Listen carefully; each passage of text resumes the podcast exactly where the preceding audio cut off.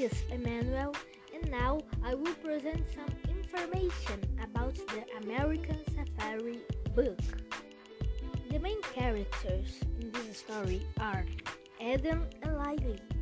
They go to Kenya to visit a park called the Big Five in order to find many animals and participate in many adventures with other tourists.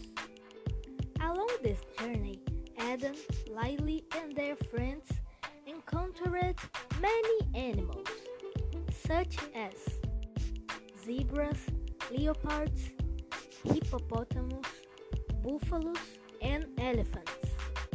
But until one is walk on of the tourist disappears and then look for the entrance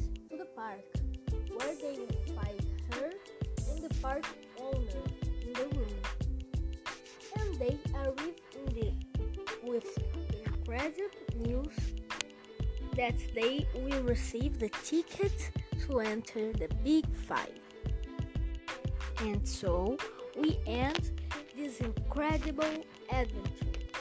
Bye!